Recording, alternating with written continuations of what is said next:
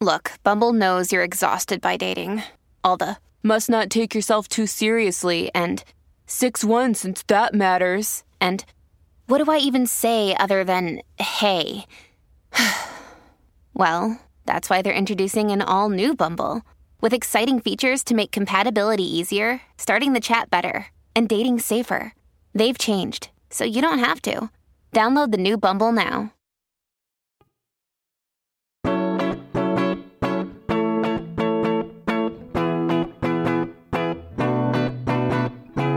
You're listening to Seeing and Believing, a film and television podcast that searches for the sacred on screen. I'm Kevin McLenithan. And I'm Sarah Welch Larson. And Kevin, let's take a minute to just contemplate the mysteries of the universe. All right, let's do it. Okay, this is getting scary. Let's talk about some movies. that sounds good. Listeners, we are going to be talking about two very philosophically freighted and interesting movies on this week's episode. First up is Kogonada's After Yang, a story about an android, his memories, and the way that he affected the family he left behind. And then for our watch list section, um, we're going to be watching After Life by Hirokazu Koreeda, which is about many deceased people and the memories of the life that they left behind. We're going to be coming after a lot of things on episode 324 of Seeing and Believing. Come on, Yang. What are you doing? Come, come on.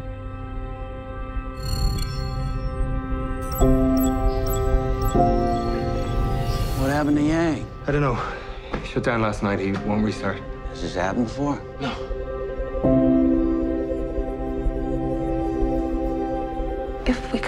Fixed, we're not gonna buy another sibling for Mika. It is an interior core problem. I need your permission to break open the core. We've always known that some bots are equipped with spyware. You might not want this bot in your house anymore.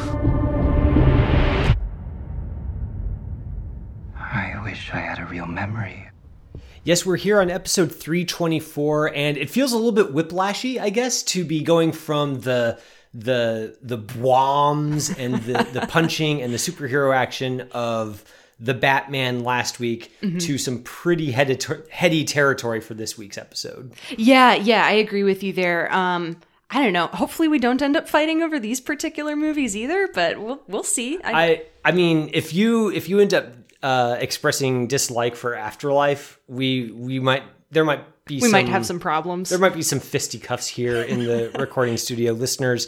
That second segment, we are going to be talking about a Hirokazu Koreeda film, and you all know my feelings about Koreeda. I'm a big fanboy. I picked Afterlife for Sarah to catch up with and for us to talk about in the second half of the show. But here in the first half of the show, we are going to be talking about a movie that is every bit as uh, as heady, philosophical, uh, ambitious. It asks a lot of big questions. So uh, let's jump right into it. This is the follow up from filmmaker Kogonada to his wonderful film Columbus, uh, titled After Yang. And After Yang, a young daughter's beloved companion, an android named Yang, malfunctions suddenly, and the father, played by Colin Farrell, searches for a way to repair him.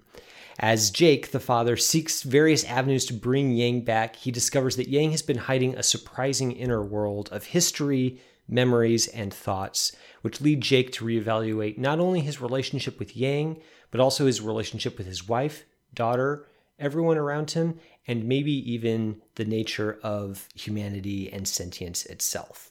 So that's a, a pretty short synopsis, but uh, it's a little bit deceptive because there is a lot going on in this film. So I guess maybe to jump in before we you know dive into the deep end with all the different questions this film is asking i, I want to kind of take the temperature of the room a little bit sarah and uh, ask you you know what you thought of kogonada's previous film columbus and how you see uh, this new film following on from that one oh man, um, Columbus is one of my all-time favorite movies. Like, wow love Columbus. Rewatch it at least once a year. Um, it's very like quiet and contemplative and obviously it's a movie that's about architecture in Columbus, Indiana and I kind of think of Kogonada as being a very structural filmmaker. He's very purposeful about the way he builds his shots, his sets, his scenery, like the way that he's laying out all of the information that he's giving you. And quite often what's important is what is left unsaid as well as what is said. Um, and this feels like a really big step for him as a feature director, I honestly couldn't tell you if I liked this movie more or the same as Columbus, probably because it's been too soon since I've seen it. Um, but I adored After Yang. Um, I just I started watching it and I could feel myself falling in love with the world um, and the way that he shows these characters and their interiority and their relationships with um, their own surroundings. Like there's still a little bit of that um, architecture bent to it as well. So, um, Kevin, I know you're an Ozu guy. Mm-hmm. I picked up on some Ozu in this one. Um, did uh, Kogonada's work work for you in this movie? Oh man, well I'm glad you you brought up Ozu because we are definitely going to be talking about the Ozu uh, homages a little bit later on because I just think it's fantastic. And I mean, if it wasn't obvious already, I also really liked this film. I good. well, watching it, I was thinking about you know that quote from Roger Ebert where he says, you know, no bad, no good movie is ever too long, and no bad movie is ever short enough. Mm-hmm. And that really applies to this movie. I when it when the credits rolled, I could hardly believe it. It had been an hour and a half. Mm-hmm. It was just so beguiling, so easy to sink into this world and just be swept up in all the different uh avenues of inquiry i guess that kogonada brings to the subject matter. It's just it's a it's a deceptively rich film for one that's so brief mm. and on its surface so simple. Uh just it's got a very small cast. It's more or less just about memory and just how not only Yang remembers the things that, hap- that have happened to him, but also the way the various characters remember their own past as well. Mm-hmm. And I just, I fell, fell in love with this movie is, is a good description for it. I thought it was absolutely tremendous and i can't wait to see it again. Yeah me neither. I, am sort of counting down the hours until i can watch it again because that that's the plan for me. So um, i'm curious to know like what you thought about the different performances because i mean we're both familiar with colin farrell. He's been working for a really long time. Um, but there were a couple of performances in this movie that kind of felt like a revelation for me because i hadn't really seen anybody else's work. So jodie turner smith um, as kyra uh, who plays uh, jake's wife um, and then uh, Malea Emma Tjandrawidjaja um, as Mika, their daughter. Um, we've seen a couple of movies with like really good child performances in here, and I feel like she really did a good job in this one too. Um, I, I don't know if it worked for you necessarily. I mean, she's it is a an excellent performance. Uh, for me, the the one that I gravitated to most strongly was the title role. I think Mm. Justin H. Min as Yang is so he's so wonderful in this film and i think a lot of it is because he plays it so he plays his role so naturally i Mhm. guess uh, it's it's tempting when I, I feel like it would be tempting for an actor playing an android to kind of lean a little bit into this faint alienness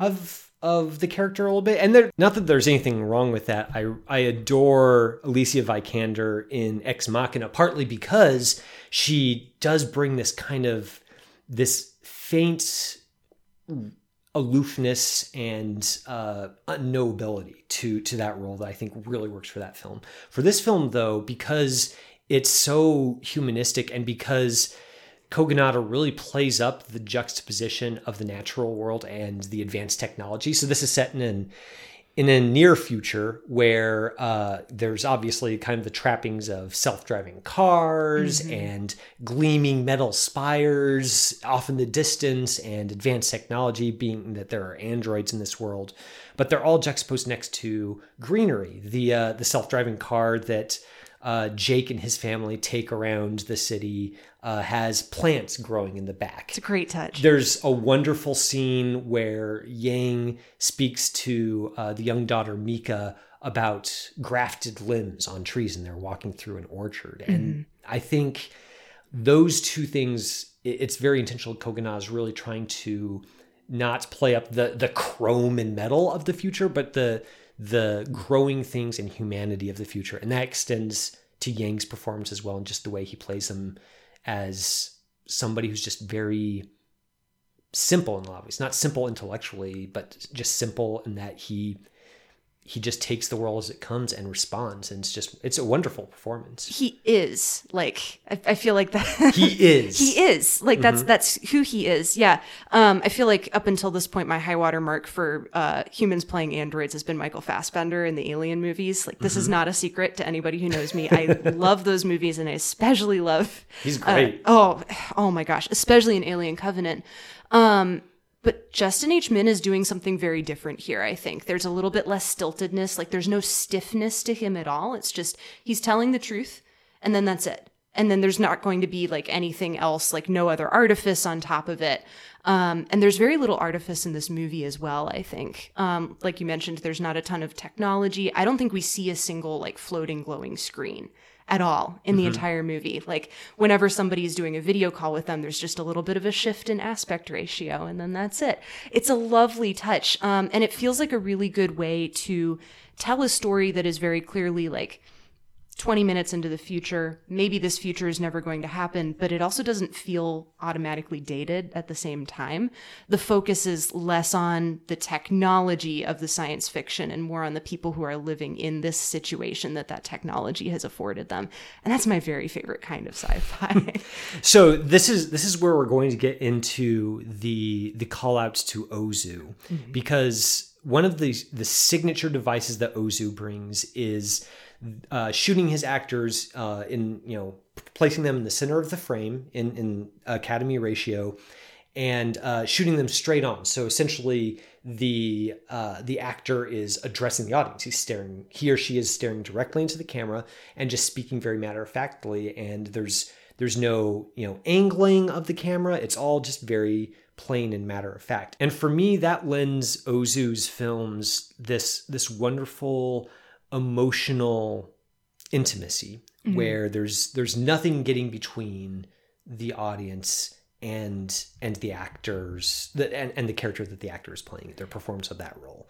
And the way that um Kogonada frames these video calls is exactly the way that Ozu frames those those actors in his own films. And again, that's Kogonada using um uh a a scene that's all about kind of technological mediation. These characters are separated by by space. They're speaking to each other through a screen, and yet the way he shoots it isn't you know through a holographic display and kind of keeping the camera out of remove. He places us literally as the characters would be experiencing it, just talking directly to each other. Uh, and and there's no partition between them in in the logic. I think that's just that's just a wonderful way of Kogonada using his Ozu influences to make technology his film's technol- use of technology feel new. Mm-hmm. yeah.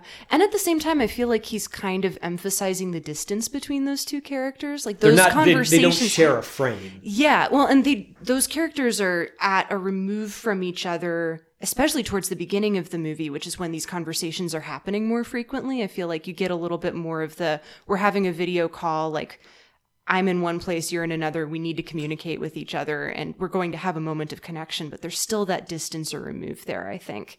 Um, and I think it's smart that Kogonada puts the audience in the position of each of these characters as they're having that conversation as well. Like we're almost the intermediaries between the two of them as they're having that conversation too. Yeah, and there there's all sorts of other Ozu um, callouts through el- elsewhere in the film. There, you know, there's there's very little uh, camera movement. The the camera is often very stationary and just allows us to take in these um, these surroundings. Um, there are a couple of places where Kogonada employs kind of a jump cut where he he's filming a dialogue scene between Yang and one of the other characters, and he does this thing where he he essentially presents the conversation in, in multiple different ways but rather than you know moving the camera to emphasize a different angle or kind of doing a shot reverse shot thing he layers the the conversation over each other. So uh, a character will say something, and then we'll hear on the on in voiceover the character saying the same thing but in a slightly different way. Or we'll we'll see the character saying one thing, and we'll get two shots of the character uh, from different angles saying that, and there's no movement there. And I think it's a, a wonderful way of of him just bring this meditative aspect to these conversations and emphasizing obviously the malleable nature of memory itself which we'll get into Oh, yeah. um but that's that's he but he situates that within kind of this ozu like aesthetic that i think just works tremendously Yeah, there's a lot of very careful attention to detail too, I think. And it's not just the delivery of the lines, like occasionally the way that someone is looking will be a little bit different. Um, I've never seen anybody like present memory quite like this before in a movie. And it's the way that I think. Like usually if I'm remembering something, I'll go over that thing multiple times, like in a couple of seconds and then think, well, did it really happen that way or did it really happen this way? Um, it's a really smart way to get at, um, just the way that memory shifts even as you're remembering it. Like when you're remembering something, you're sort of changing your memory at the same time, um, is, is how I understand the science behind that. And the fact that he's managed to show that and show characters like coming to grips with the fact that they're remembering something that they know probably didn't quite happen the way that they're remembering it. It's just, it's so smart and it's so empathetic. Um, and I just, I, I'm, I don't know, I'm taken by it. And so let's talk a little bit, let's dig more into the way this film uses memory because it's not just interested in the experiential dimension of memory, just in, in the way that you or I might experience remembering something. It's also interested in what memory means for personhood, um, what it what having memories uh, uh, means for our internal landscape. One of my favorite aspects of this film is how uh, so uh, when when Yang malfunctions, uh, Jake takes him to uh, kind of a specialist who allows him to extract Yang's memories, which is unusual. It's it's unusual for an android to be able to make memories in the first place, but uh, this this technician allows Jake to extract the memories and kind of watch them through the special pair of glasses that he puts on. And the way that that's represented on film is uh, Colin Farrell puts on the glasses, and then seeing through his eyes, we essentially are seeing a constellation. Yes. And every star is a different memory, and the different memories cluster together into what look like galaxies. And uh, Kogonada kind of allows us to zoom from one star to the next and sort of experience just this really brief, you know, four or five second snippet of of Yang's life and uh, allow us to, you know, like Colin Farrell's character, say repeat and kind of see it again. Um, zoom in and notice a certain detail, or maybe just pause it and think about what we've just seen. And the way that that um, changes not just the way the audience thinks of Yang, but also the way that uh, we and and Jake f- feel about Yang as a person. How we stop seeing him as a an appliance and start seeing him as as somebody who has this entire personal history is really subtle and really well done. Yeah, yeah. So, um, couple of things there too, because Yang's memories are presented a little bit differently than human memories are as well. Like, there's another aspect ratio shift. His are bigger. Um, that constellation is also in a very strict grid. Like, if if you're um, wandering around through those constellations, you can kind of see like lines just going off into the distance, and they seem like they're going forever. And then Yang's memories repeat, but they never change. Like there's it's always the same 5 seconds as opposed to 5 seconds and then a pause and then a slightly different repeat. But at the same time, it's very clear that Yang is also a person who has things that are very important to him and they may not necessarily be something that a human being would have thought as, of as being important. So um, a few of his memories almost serve as like um, Miyazaki calls these pillow shots, I think, where That's that's also a big Ozu, Ozu thing as well. as well. Um, so um, there will be just uh, a shot of like laundry hanging somewhere, um, and it's just five seconds of like laundry, and you can see the shadows, and you can kind of just get a sense for the space, and then it's over, and then you move on to the next thing.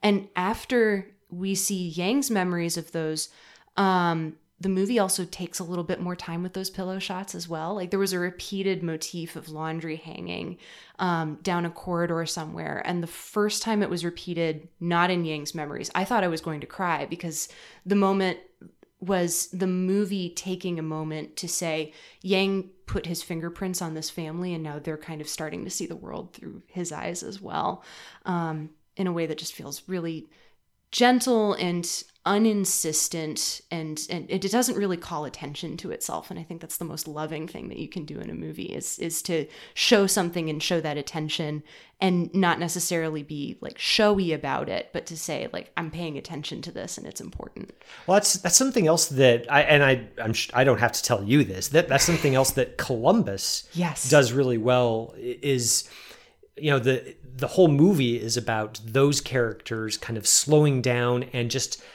not worrying about moving on to the next experience or reaching a destination but more about just kind of sitting and contemplating something. Mm-hmm. And we see that preoccupation, that interest of Kogonada's in this film as well. And it- I mean, to me, I, I like Columbus quite a bit. I think this is even even a step above Columbus. I think it, this movie is just the ambition that it shows and the way that Kogonada is able to bring that interest of his and and and um bring it into an exploration of not just a specific place and these specific characters but kind of questioning the nature of existence the nature of memory um not necessarily and the other i'm sorry the other thing that that really i think is interesting about this is it's not really about what it means to be human which is a cliche of kind of movies about androids. Oh, yeah. and one character uh haley lu richardson's uh character even calls it out specifically. She says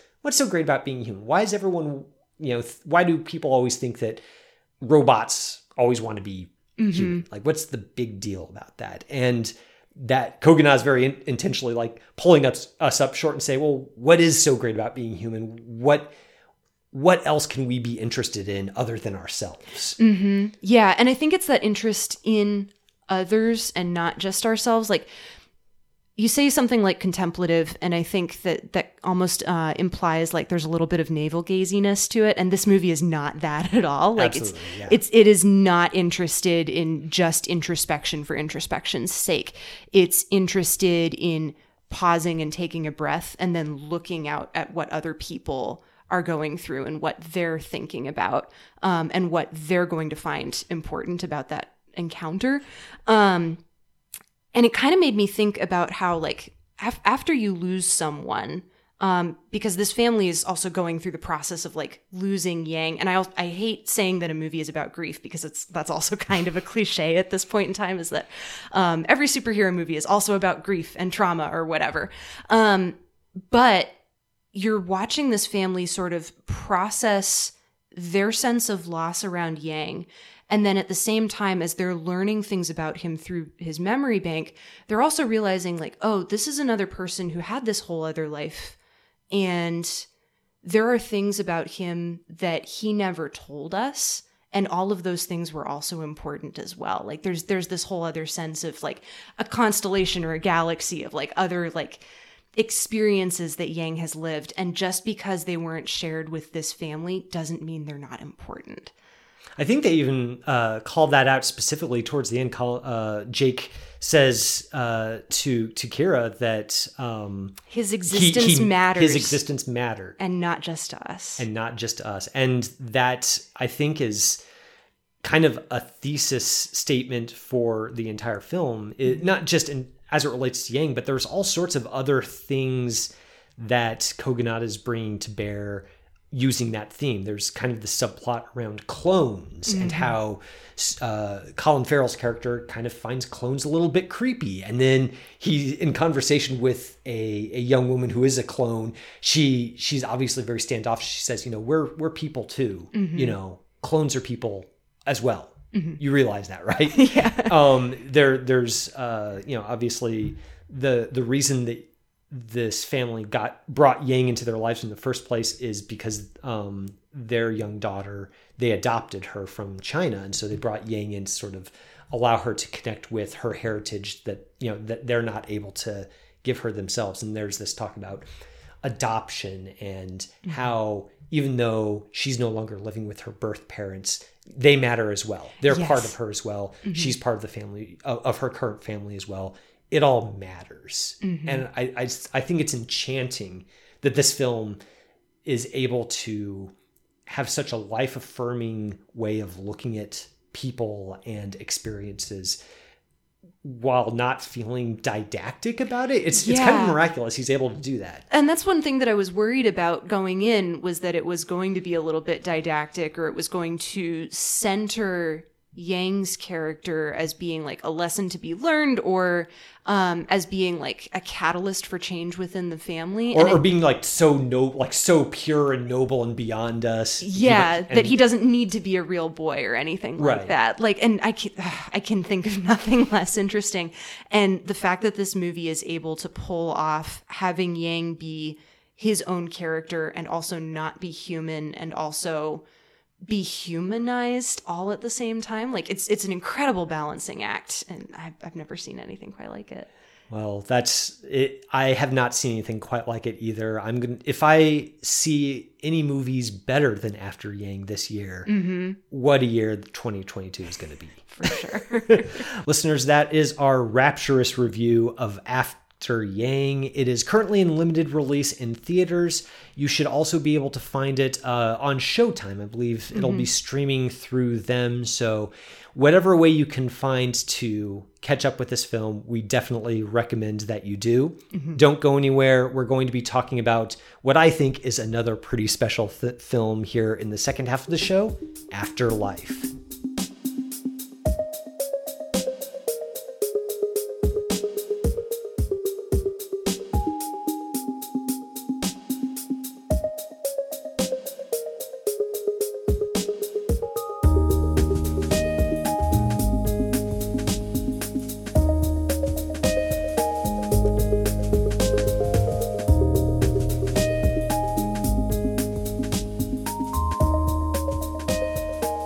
Listeners, uh, that was uh, quite a conversation. I, I I could probably talk about After Yang for the entirety of this episode. oh yeah, Um, just get me going about Android. there's, I, I mean, I just I can't get enough of it, and it's it's a, a really rich film. But we'll have to pa- press pause here for a second, listeners, to let you know if you haven't heard already that we do have a Patreon at Seeing and Believing. It's uh you can find it at patreon.com forward slash seeing underscore believing underscore podcast. Uh, this is a way for any listeners if you if you've been listening for a long time or if you've been listening for a short time and you just really want to help us keep the lights on, help us uh, keep putting out these great films, help us introduce uh, new films or celebrate great new films with you. Uh, that's the way to do it. You can pledge at levels from anywhere from three dollars a month to twenty five dollars a month. There are lots of different reward tiers. Uh, we like to plug our $8 and $10 a month tiers. Those those have been pretty popular of late and you get some pretty cool stuff. You get uh, a personalized list of recommendations. You get the ability to dictate one movie that Sarah and I have to review on the air. Yes. It's good stuff. Oh yeah, it's great stuff. Um, you should definitely uh, pledge at that level, and then pick a movie that you think that Kevin and I will disagree on, so that we can uh, so that we can fight about it. Yeah, you know, you know, get some get some sparks going on up here. I would not recommend picking a movie that both of us will dislike, but you know, that might have its own kind of Schadenfreude appeal as well, if that's what you're into. So whatever floats your boat, we're happy to help you float it as long as you help keep us afloat as well. Yeah, pick a, pick a movie that you know that I will like and that Kevin will dislike, um, so that I'll be right. is what I'm trying to say here. Oh, listeners, uh, that that's a great way to to uh, spend a few bucks every month. I think that I think so anyway. Um, but that's one way to support us. If you don't feel like giving uh, supporting us financially, though, one other way you can support us is just by letting us know your thoughts. We love uh, reading the feedback that we get from you every week, and we got quite a few uh, things to share this week from listeners who wrote in about about the Batman and uh, Cyrano actually. So uh, Sarah, you actually posed a question on Twitter uh, earlier about you know what asking what other people who saw the Batman thought about it. Yeah, yeah. I was just curious to know. Um, and it seems like a really great way to continue the conversation. Like, I really enjoy talking about movies with you. I also really like uh, continuing that conversation with our listeners as well. Um, so, Dave Lester uh, chimed in and had an entire Twitter thread. Um, I'm not going to read the entire thing because I won't do it full justice, but um, he had a lot of really uh, good thoughts about um, just how rage filled uh, Robert Pattinson's version of the Batman is, uh, which I really, really appreciated. Um, and then Eli Price also chimed in uh, and said that he really loved the movie too, um, and appreciated that Reeves trusts his audience to not have to be shown um, the origins of Batman slash Bruce Wayne. Like we don't see any pearls hitting an No, alleyway no floor slow motion pearls, I'm which I really, that. really like. Uh, thank you uh, to Matt Reeves for that. Um, and then Eli also had a, a good insight about how there's a late scene in the movie that sort of functions as a baptism for Batman, like switching modes from vengeance towards something greater, which I really appreciated. It was a good insight. Yeah, it was a good insight too. The uh, the I I know the the sequence that that Eli is talking about there, and I hadn't thought about it as a baptism. Same. but that was a really interesting perspective on it, and that's one great thing about getting listener feedback is you guys help us see movies in a new way too. So that's really great. We also heard from Christy Olson. She was just catching up with our uh, episode 322 a couple weeks ago about Cyrano. And Christy Olson's, uh, as a big musical theater fan, had a lot of thoughts about that. She writes in, I'm a big musical theater fan. I enjoyed Cyrano, but agree with Sarah that somehow the sum of the parts didn't quite add up to all the elements needed for a musical. I liked the songs, but never quite felt some of the payoff I was hoping for. I'm having a bit of a hard time putting my finger on it exactly, but I think I wanted some musical numbers that felt a bit bigger and more committed to the musical theater elements. Sarah mentioned more dance numbers, and I agree. It felt like some of them didn't realize they were in a musical somehow. The number that felt the most musical to me was I Need More. Haley Bennett's performance is fully committed and very good, mm-hmm. but it's Roxanne's second I Want song of the show. Sarah pointed out that the movie is almost all I Want songs, which means it doesn't hit all the emotional beats needed to make it fully work as a musical. So while I enjoyed the film and admire the audacity and boldness of some of the choices it made, it doesn't fully work for me as a musical. Thanks for those thoughts, Christy. Uh, those are some really good ones, and you know, I, I made sure that we we had to uh, read some feedback in that let Sarah you know know that she was she was right about some things. Please continue to stroke my ego. Like, yes. as as we we mentioned before, that's always a good way to to go. And you know, I can't fully disagree with with Christy's thoughts on Cyrano.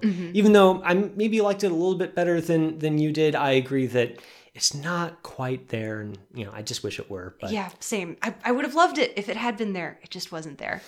Thanks again to all the listeners who, who wrote in with your thoughts. Uh, any of you who have any thoughts about After Yang Afterlife or anything that you've been watching recently, please write in to let us know about it. We love hearing from you on Twitter at SeeBelievePod, or you can always send us an email at seeingandbelievingcapc at gmail.com. All right, listeners, um, we're going to go over to the watch list segment, um, which is where one of us shows the other host uh, a movie that the other host has not necessarily seen before. So for this week, uh, Kevin picked uh, Afterlife by Hirokazu Koreeda, um, which is it's, it's a fascinating movie, um, and and not quite like anything else I've I've seen before, which I which I appreciated very much. So um, in Afterlife the souls of the recently deceased arrive at sort of a, a counseling facility. It almost looks like an old school um, where they must choose one memory from the life that they lived. And then the counselors who are at this facility then do their best to reconstruct or recreate those memories and then sort of screen them as, as movies at the end of a week. Um, and then once the deceased have seen those memories, have, have lived them out one last time, then they are permitted to then move on. So, Kevin, um, after Yang has quite a lot to do with the memories of a deceased being. Um, did you know that that was a connection when you picked Afterlife? For so? I, w- I was very pleased with how things worked out. I did not know that. Um, when I a, a lot of the time I like to go into movies like After Yang knowing as little about it as possible, just so I can kind of experience it fresh without with as few expe- uh, expectations as possible. So I didn't know After Yang was about memories. I just knew that it was about androids, and I the reason I picked Afterlife was number one, I'm a big Koreeda fanboy. Uh, number two, I feel like Afterlife is one of his lesser seen films. It recently got a, a Criterion Collection release, but it's not on the level of something like you know Shoplifters or some of his more recent films have gotten a lot more attention, at least uh, over here stateside. So I I just love sharing some of his lesser seen works with people, and I did think that you know Koreeda has a vibe that's very similar to Kogonada. They both have uh, have strong Ozu influences. They both are very warm, humanistic filmmakers, and I just thought that would be a a nice pairing as well. Um, so imagine my my happiness when I watched After Yang and thinking this is actually a perfect pairing with Afterlife because they're both about the nature of memory, what our memories mean to us, and uh, how they affect our sense of selves and our sense of personhood. So, I mean, it, I I couldn't be happier about the the dovetailing themes here. But I'm really, I mean, it seems like you liked it, but I, I want to hear you say it. What what did you think of this film? Yeah, I, I liked it quite a bit. I don't know that I liked it quite as much as After Yang, um, but that's also a very, very high bar to hit. Um, and that's definitely not a knock on Afterlife at all. At all. Um, I, I love the use of texture in this movie. Like there's a lot of there's a lot of texture. The facility that everybody is in, it, it basically all happens in this one same building. The facility itself is is kind of drab. There's like not much going on in the surroundings. Like there's a few platted plants um, and some dusty windows and not much else. So it starts off very deceptively simple with a lot of people kind of like sitting across a table and having a conversation with each other. Um, but the descriptions that the deceased use to describe their favorite memories are so tactile. Like there's a lot of talk about like a cigarette or somebody like who's remembering a time when they really, really were craving salt or like the way that the moonlight glints off like a pair of railroad tracks or something. Like there's there's a lot of focus on the way that something looks and feels. And then as the movie goes on, I feel like it kind of starts to fold in a lot of those experiential things into the filmmaking as well, but it primes you for it first. Like there's a very heavy thoughtfulness here about we're going to be talking about memory, but first you have to be prepared for the way that you need to be able to experience this in order to be able to experience it the way that these people first experienced those memories when they were making them. Does that make sense? Yeah, I you know it's it's funny um the different ways that Koreeda and Kogonada evoke the the tactility and the experiential nature of memory because they, their approaches are completely different. Kogonada has kind of this very heavily impressionistic style. Um, and the style in Afterlife uh, is what was really striking to me this time around was the almost documentary like feel of it. It's- Yeah. it begins with interviews. the The setting is is very the setting and the way that Koreeda shoots it all is very matter of fact. Mm-hmm. This is not this is not an afterlife that feels like an afterlife. It feels kind of like you know the the people who are helping recreate these memories are kind of it's a job for them. They they kind of have to, you know, they they only have access to certain kinds of airplanes to recreate this one person's memory. yeah. So they kind of have to jerry rig the wings on there a certain way in order to make it match more closely. And all these kind of very mun- almost mundane details, I think paradoxically work to enhance the loveliness of the uh, recreation of these memories and the loveliness of how it views personhood and and what gives a life meaning i guess. Yeah it almost like i feel like there might be a spectrum of like business after like life or after death or whatever and like on one end of the, end of the spectrum you get like the good place which is very heightened and like candy colored and very artificial. And then you get something like afterlife where there's there is a there is a level of artificiality that's happening here but it's all on the surface right? Like all of the all of the workers afterlife who are working to like recreate these memories aren't trying to like deceive anybody or anything. They're just trying to be as faithful as possible to that memory that they've been given. Um and i was struck by the way that the deceased almost were like the directors of their own little mini films. Like there's there's a moment where you mentioned that there's a, an airplane that they're sort of trying to jerry rig so that it looks like a slightly different airplane, um, and then they get this person into the plane and they have him like think about how clouds would look like like when they're coming at him and they try a couple of different things and the first solution doesn't work so they try something else out. Um, and you don't ever actually see this memory in particular i think. But what's important is not the audience getting to see that memory being recreated. It's that they get to see it being recreated. Um, and it's just it, it felt so special because there's this level of attention to detail that isn't so focused on the artificiality of things, but on bearing witness to a life well lived, even if the details of that life are very small. Bearing witness, I think, is synonymous for Koreeda with filmmaking. Mm-hmm. This is basically a movie about making movies. That's what yeah. the uh, the people recreating these memories for the deceased are doing. They are they are filmmakers first and foremost, and a lot of that is kind of mundane, like you know, problem solving, mm-hmm. kind of figuring out uh, creative solutions. But it's all in the service of number one, creating something. They mm-hmm. they create. Uh, or in this case, recreate something that is wholly new and, uh, or not wholly new, but um, uh, wholly distinct and very meaningful. And it's all in service of bearing witness to a person's life you know, uh, and the people they're working with, they're not they're not important necessarily. They're not really all that remarkable. There's one of the major supporting characters is this guy who worked for his entire life uh, as a, you know an office worker at a steel company, mm-hmm. and he has a really hard time selecting a memory that he wants to recreate and kind of take with him into the great beyond because he feels like he didn't really do anything with his life. His life was dull. It was he he doesn't really know what would constitute a meaningful memory. Mm-hmm. And I think the the miracle of this film is it kind of just uh, over the course of it, it shows the audience that what makes something meaningful isn't uh, you know, what outer what grand outer effects it has. It's it matters like the effects that it has on you personally and maybe even more importantly, the effect that you had on other people. Mm-hmm. It's in in a weird way, it's a very Christian film in in that sense. That the sense that you know the smallest, the last shall be first.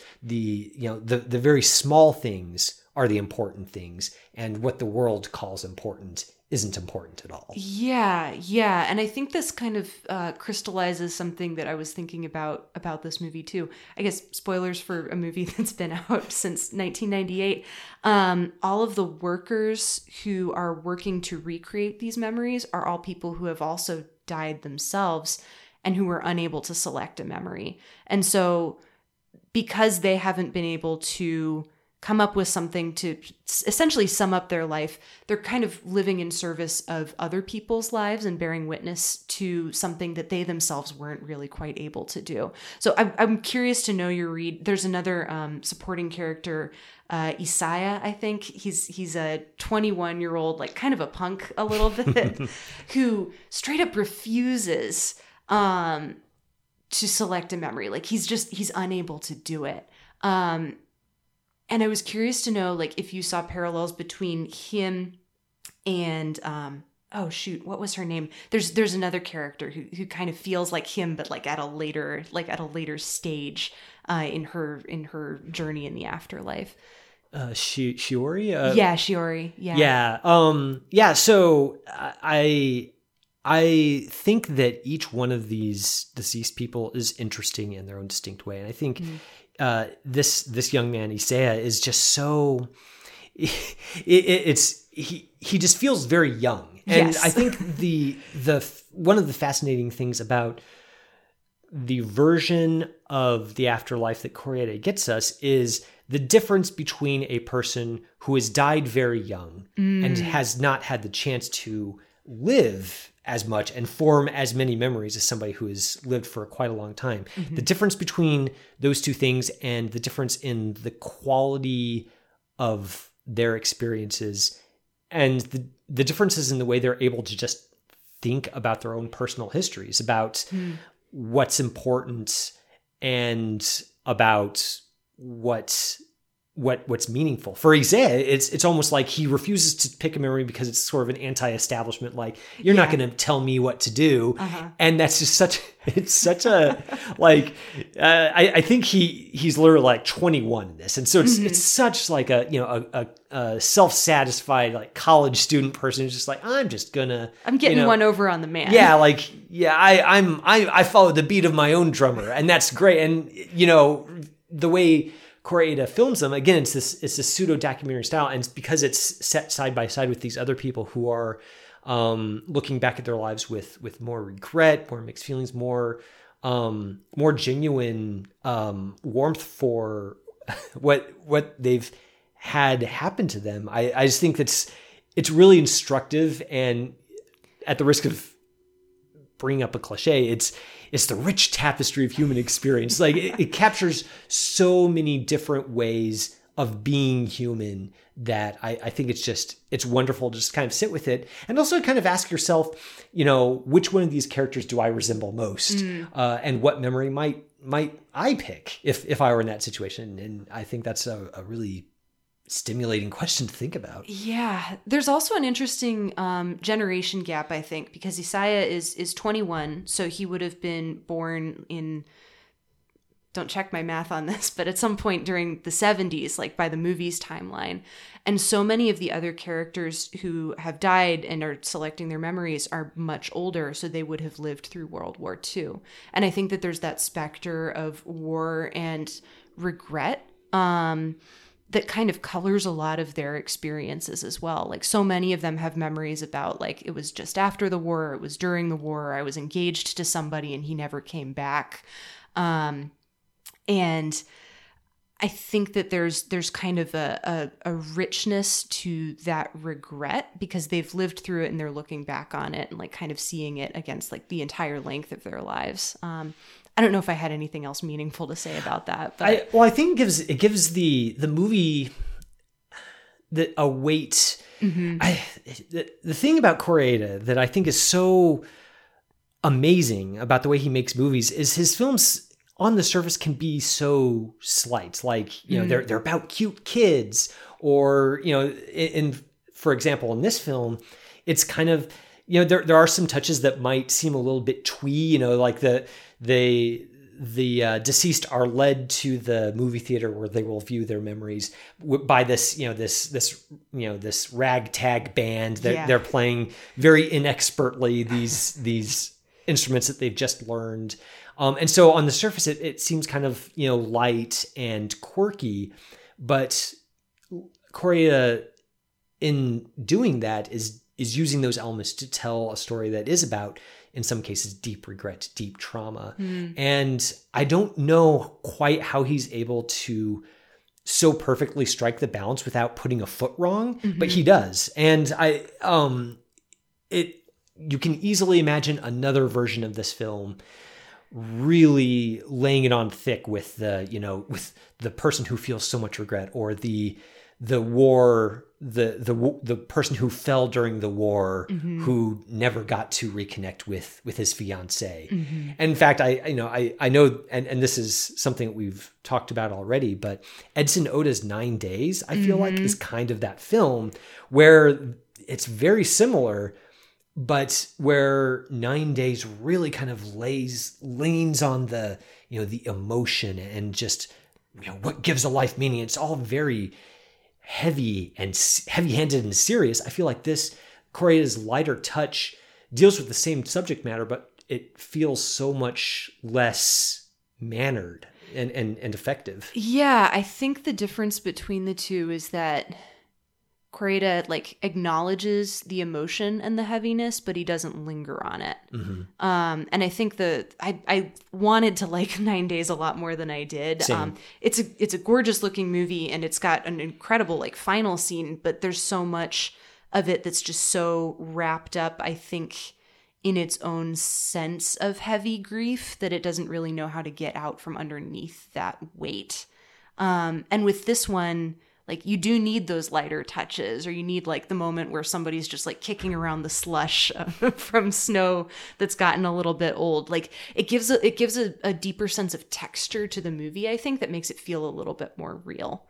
Uh, I think it also speaks to how Koreeda was not so much interested in death as he was in in life with Yes. this picture. So in, in a an interview that he gave, um, he talked about how you know the English title for this uh, film is obviously Afterlife, but in Japanese the the title's much closer to Wonderful Life, and that in turn mean, makes it not so much about like what happens to us after we die and you know where where do we go after we die and and what you know what constitutes tragedy and, and death and, and death in life. And said it's about these people's histories and their lives and what made them wonderful and i think viewing this film through that lens kind of opens it up and makes it so that you can appreciate the um the references to to trauma and regret um, but that's not really what the movie is interested in. Yeah, they don't overshadow it at all. Yeah,